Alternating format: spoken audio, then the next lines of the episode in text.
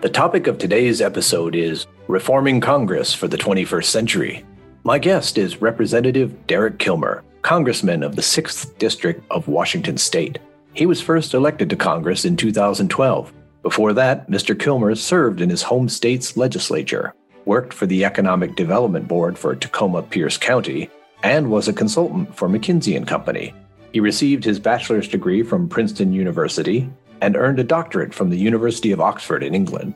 Of particular relevance for our conversation today, Representative Kilmer has been the co chair of the Select Committee on the Modernization of Congress for the past two years. In autumn 2020, this committee released 97 recommendations for updating the legislature, which you can see at modernizecongress.house.gov. And we'll hear more about those recommendations shortly.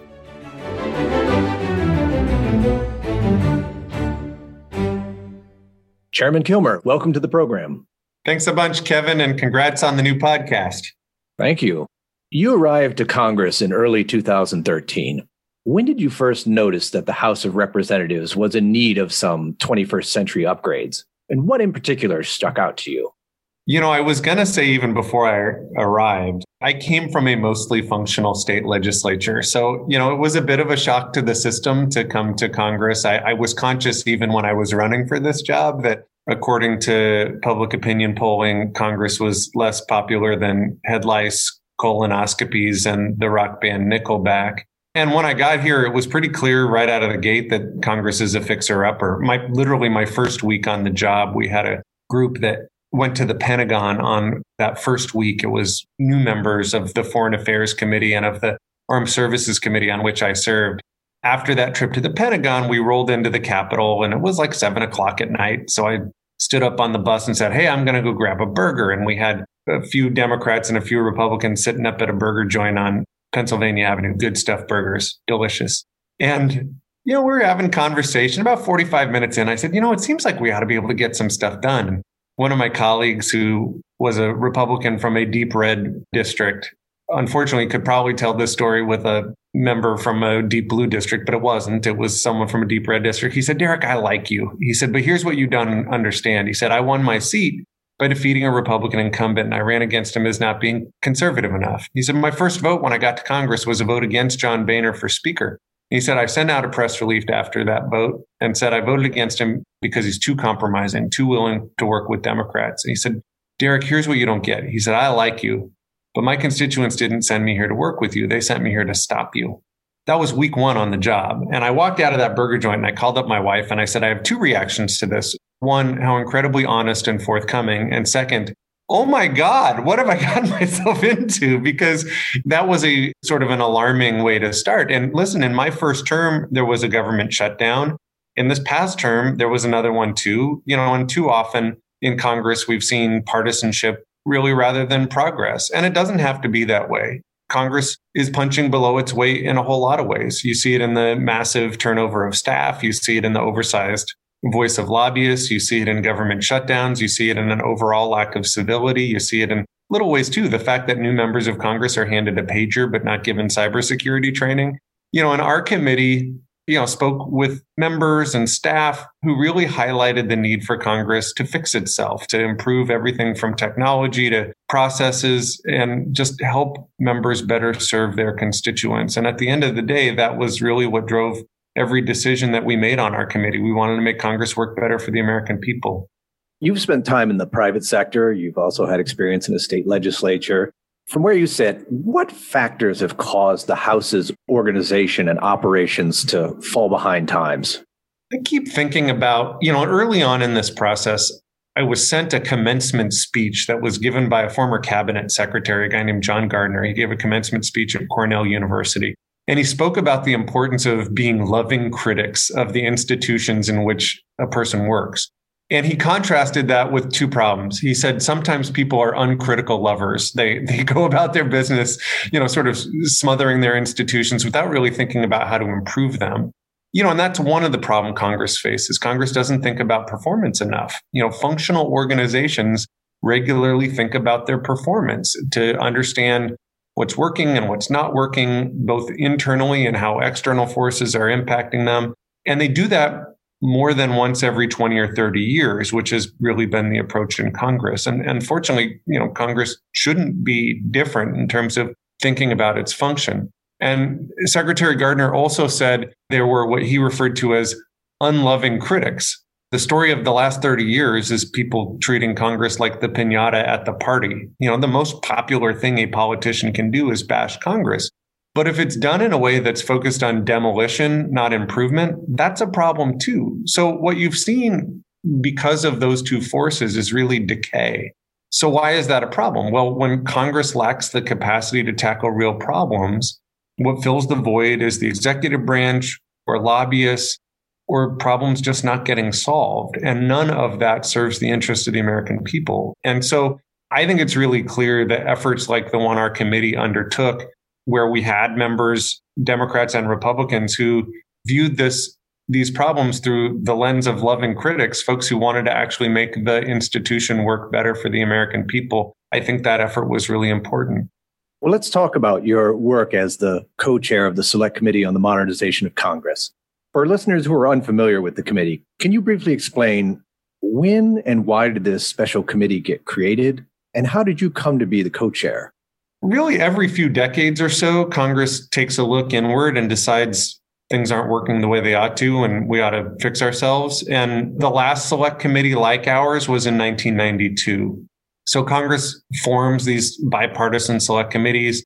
They charge them with sort of figuring out what problems are and, and what recommended solutions might look like. So our committee is really the latest incarnation of that. I was invited by Speaker Pelosi to lead the committee had a terrific partnership with our vice chair, Tom Graves from Georgia. And the committee was set up as part of the House rules package last year. Um, it was truly bipartisan six Democrats, six Republicans. We were originally given one year to do our work, and then we were actually extended through the end of the 116th Congress. And we were set up in the rules package with a pretty broad mandate. We were tasked with looking at everything from House rules and procedures to technology to the recruitment, retention, and diversity of staff. We were tasked with looking at constituent communication. You know, we've also looked at issues that don't necessarily fit neatly into the mandate that was laid out in the rules package, but that we felt were important. Things like civility and continuity of government, which obviously this past year we learned is increasingly important. You know, and the common thread, as I mentioned earlier, is just making Congress work better for the American people. And not only is that really important, that was the heart of all of our work. The Select Committee recently released 97 recommendations to reform Congress. Now, we don't have time here to discuss all 97, but among them, are there some favorites there for you? Or are there ones that you think are particularly important to get Congress back on track? So there's a whole bunch. Let me just call out a few that I think are, are particularly valuable. We made a number of recommendations related to the budget and appropriations process. I think sometimes the government shutdowns and the continuing resolutions and the failure to pass spending bills, forget about on time, sometimes not at all, is probably one of the most acute problems and one of the most significant problems that is very evident to the American people. And so we made a number of recommendations in that space just to try to get that process on track. Some of the recommendations we made were about boosting congressional capacity, including trying to recruit, retain, and have more diverse staffs. Some of the strength of this institution are the staff who work here. But it's hard for people to invest in improving the institution when the institution doesn't invest in them. And unfortunately, you see massive turnover. The average, the median tenure in House office for a specific position is about two years. And part of the reason that's problematic is when people move on, you lose knowledge, you lose capacity. And what fills that void too often is either the executive branch or lobbyists. And again, that doesn't serve the interests of the American people. So a number of the recommendations we made were in the service of addressing that problem. Some of our recommendations were focused on modernizing how Congress uses technology. One of my colleagues described Congress as an 18th century institution using 20th century technology to solve 21st century problems. I think that's a pretty accurate depiction of what happens in Congress too often. And our capacity for using innovation, for onboarding new technologies, both to solve problems and to communicate with our constituents is not where it ought to be. And so we made a number of recommendations in that space. Some of our recommendations were focused on civility and on bipartisan collaboration. You know, listen, the founders didn't expect that members of Congress were going to sit around the table and sing kumbaya, but there was an expectation that things would at least move forward when there was agreement. And too often that's just not happening. And so we made a number of recommendations in that space. And then I guess the final thing I will mention is many of the proposed forms we made were through the lens of the Constitution and restoring Congress's Article 1 responsibilities. The founders wanted Congress to be a co equal branch of government. They wanted the people's house to be functional so a number of the recommendations we made were really in the service of trying to restore those responsibilities, to reclaim those responsibilities in keeping with the founder's intent. So what comes next for these 97 proposed reforms? Good question. The committee doesn't have legislative authority, but we actually already turned about 30 of our recommendations into legislation, which passed the House in March. By the way, that is, this is the first time that a committee like ours has done that. No other reform committee has turned recommendations into legislation during its tenure. And that was intentional because our members said, listen, we don't want to just produce a report. We want to produce change. And with that in mind, we actually plan to do the same thing with our remaining recommendations. We're working right now on introducing the remaining recommendations as legislation. And we're going to work hard to, to pass that and see to it that our work actually gets implemented because again, it doesn't do us a whole lot of good if we're just making recommendations that go into the ether. We actually want to see improvements made so that Congress starts punching at its weight at least. I'd suggest that one of the most important reforms did not appear in the committee's report. Instead, it was modeled by the committee. The select committee operated in an astonishingly bipartisan way and work to achieve unanimity in each of these recommendations that it put out. From where I sit, that's not how committees tend to work. How did you guys make that happen? Early on, Vice Chair Graves and I made some important but significant decisions. You know, one was that we would have one staff with one budget and one office. Traditionally, you know, when Congress forms a committee, the committee gets its funds and you divide by two or by two thirds goes to the majority and one thirds to the min- minority. And, you know, the majority, I'm in the majority now. Democrats use their money to hire people with a Democratic background who put on blue jerseys. You know, Republicans use their funds to hire people with a Republican background who put on red jerseys. And then they spend the rest of the couple years duking it out with each other. And frankly, the challenges were significant enough that we just didn't have the time or the resources to do that. And on top of that, and Tom and I had this conversation right out of the gate. I fundamentally believe that if you're going to make systemic change, it needs to be bipartisan, not just in terms of organizational change, but I would argue you've seen this when Congress lurches from passing some significant legislation to then when the majority flips a bunch of focus on trying to repeal that legislation. And I think at some point that gets exhausting for the American people. So Tom and I made a decision up front no blue jerseys, no red jerseys. We would hire one staff that would put on fixed Congress jerseys. And some of them were people with a Democratic background and some were people with a Republican background. We also made a number of recommendations about how committees could work better and foster more collaboration and productivity, but we modeled those recommendations ourselves. So, for example, right out of the gate, we had a bipartisan agenda setting retreat, something we've suggested that other committees do as well.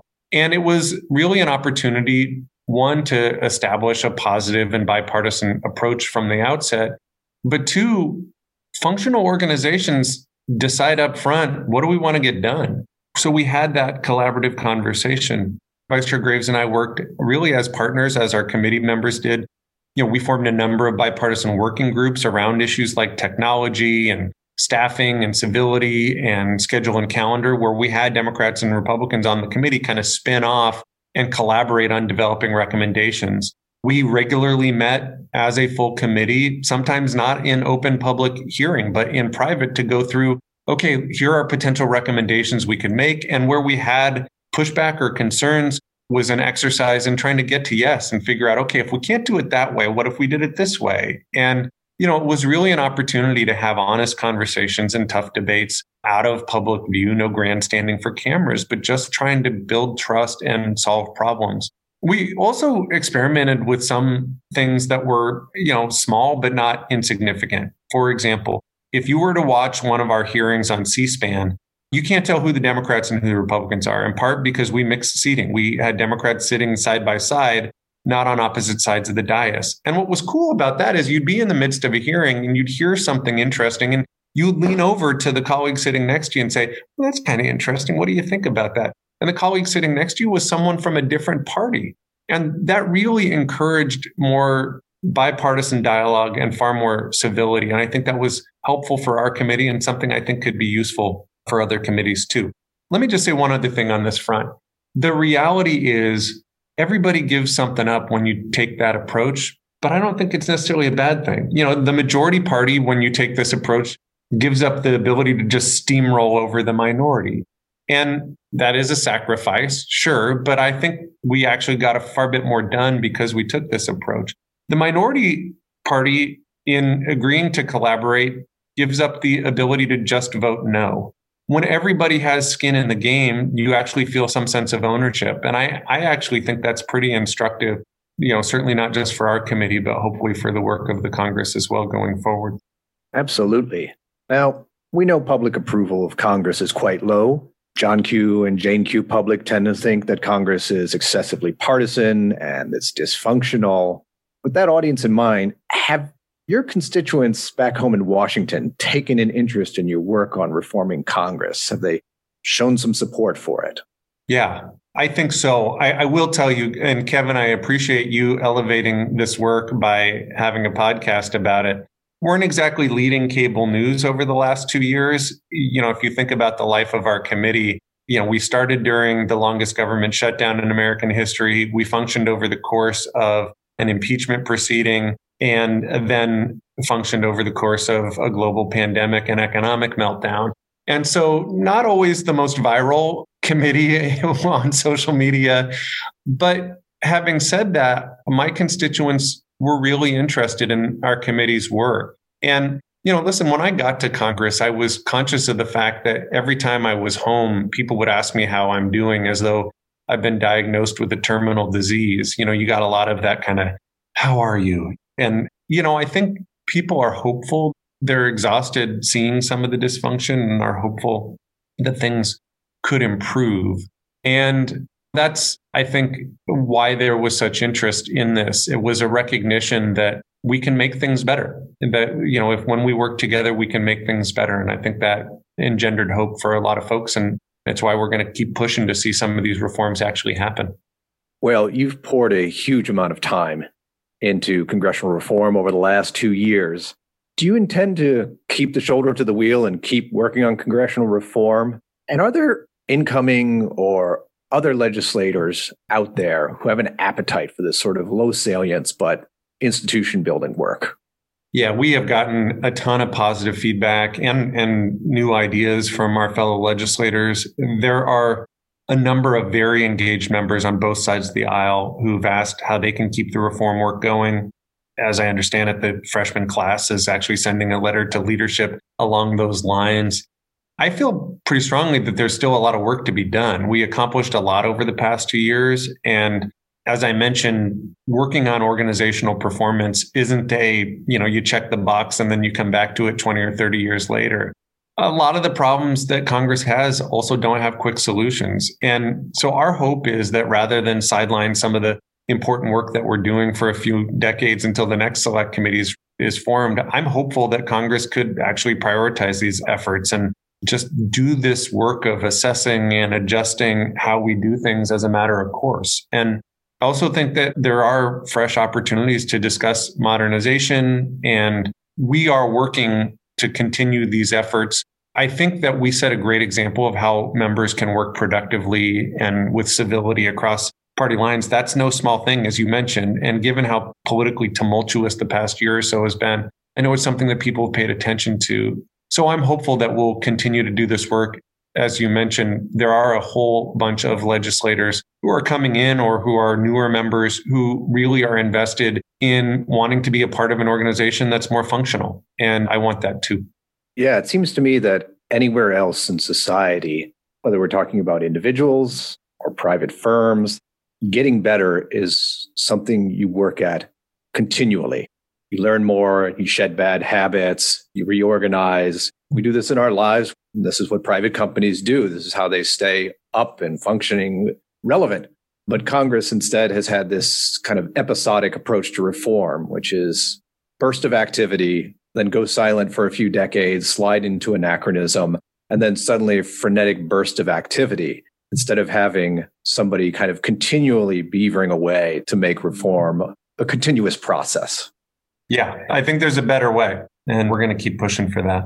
Chairman Kilmer, thank you so much for joining me on the program. You bet, Kevin. Thanks for having me. I also just want to give a quick plug for your listeners to check out our website. Our final reports on there. You can read more about our recommendations to make the House work better, and you can find all of it on modernizecongress.house.gov. Thanks again for having me. You're welcome. Thank you.